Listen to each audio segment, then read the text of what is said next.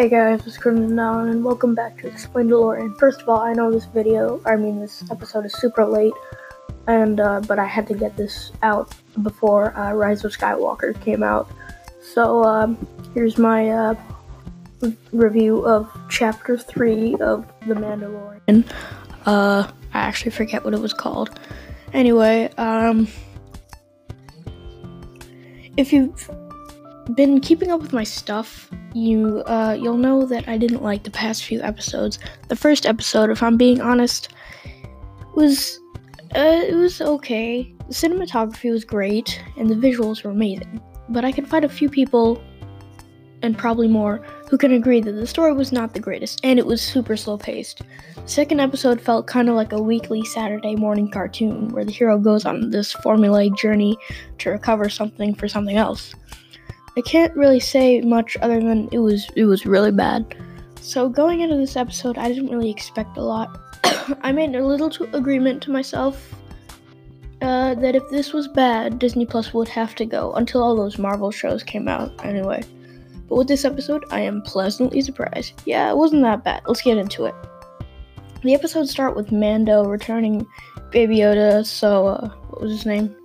Oh, Dr. Pershing that's how it was written down in my notes.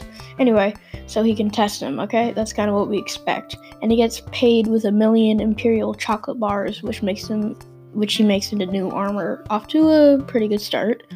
It's kind of formulaic in what we expect.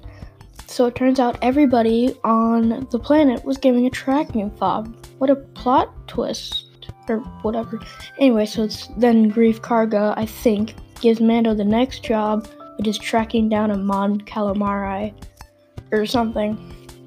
Hey, and then we have this really heroic moment where Mando stops and thinks about what he did. It, and it's like really cool until you realize it was done in The Last Jedi. Okay, so he saves Baby Yoda and everyone with the tracking fob and tries to kill Mando, and uh, and everybody uh, tries to kill Mando, and uh, uh, Deus Ex Machina, and then Greef Karga uh, tries to kill Mando, and then the episode's over. that was really quick, faster than my other reviews. So what did I think? Well, I genuinely think that this should have, this whole thing should have been a movie. If you put the past three episodes together, you gotta get a good two hours. I, it really doesn't end on a cliffhanger, mo- more like the other episodes, but I'll get into that in the next episodes. Unless you want to say Greef Karga almost dying as a cliffhanger, you can go ahead, I guess.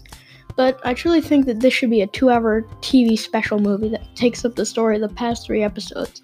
I think this is where the story should end. Yeah, I'm gonna watch and review and theorize about the next episodes, but this would be a really good ending for a TV movie.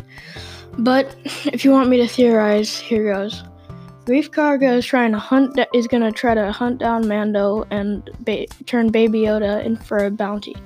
IG-11 wasn't shown at the bar, nor were any of the Trandoshans to attack him, so there might be other people still looking for Baby Yoda, but that's just my two cents.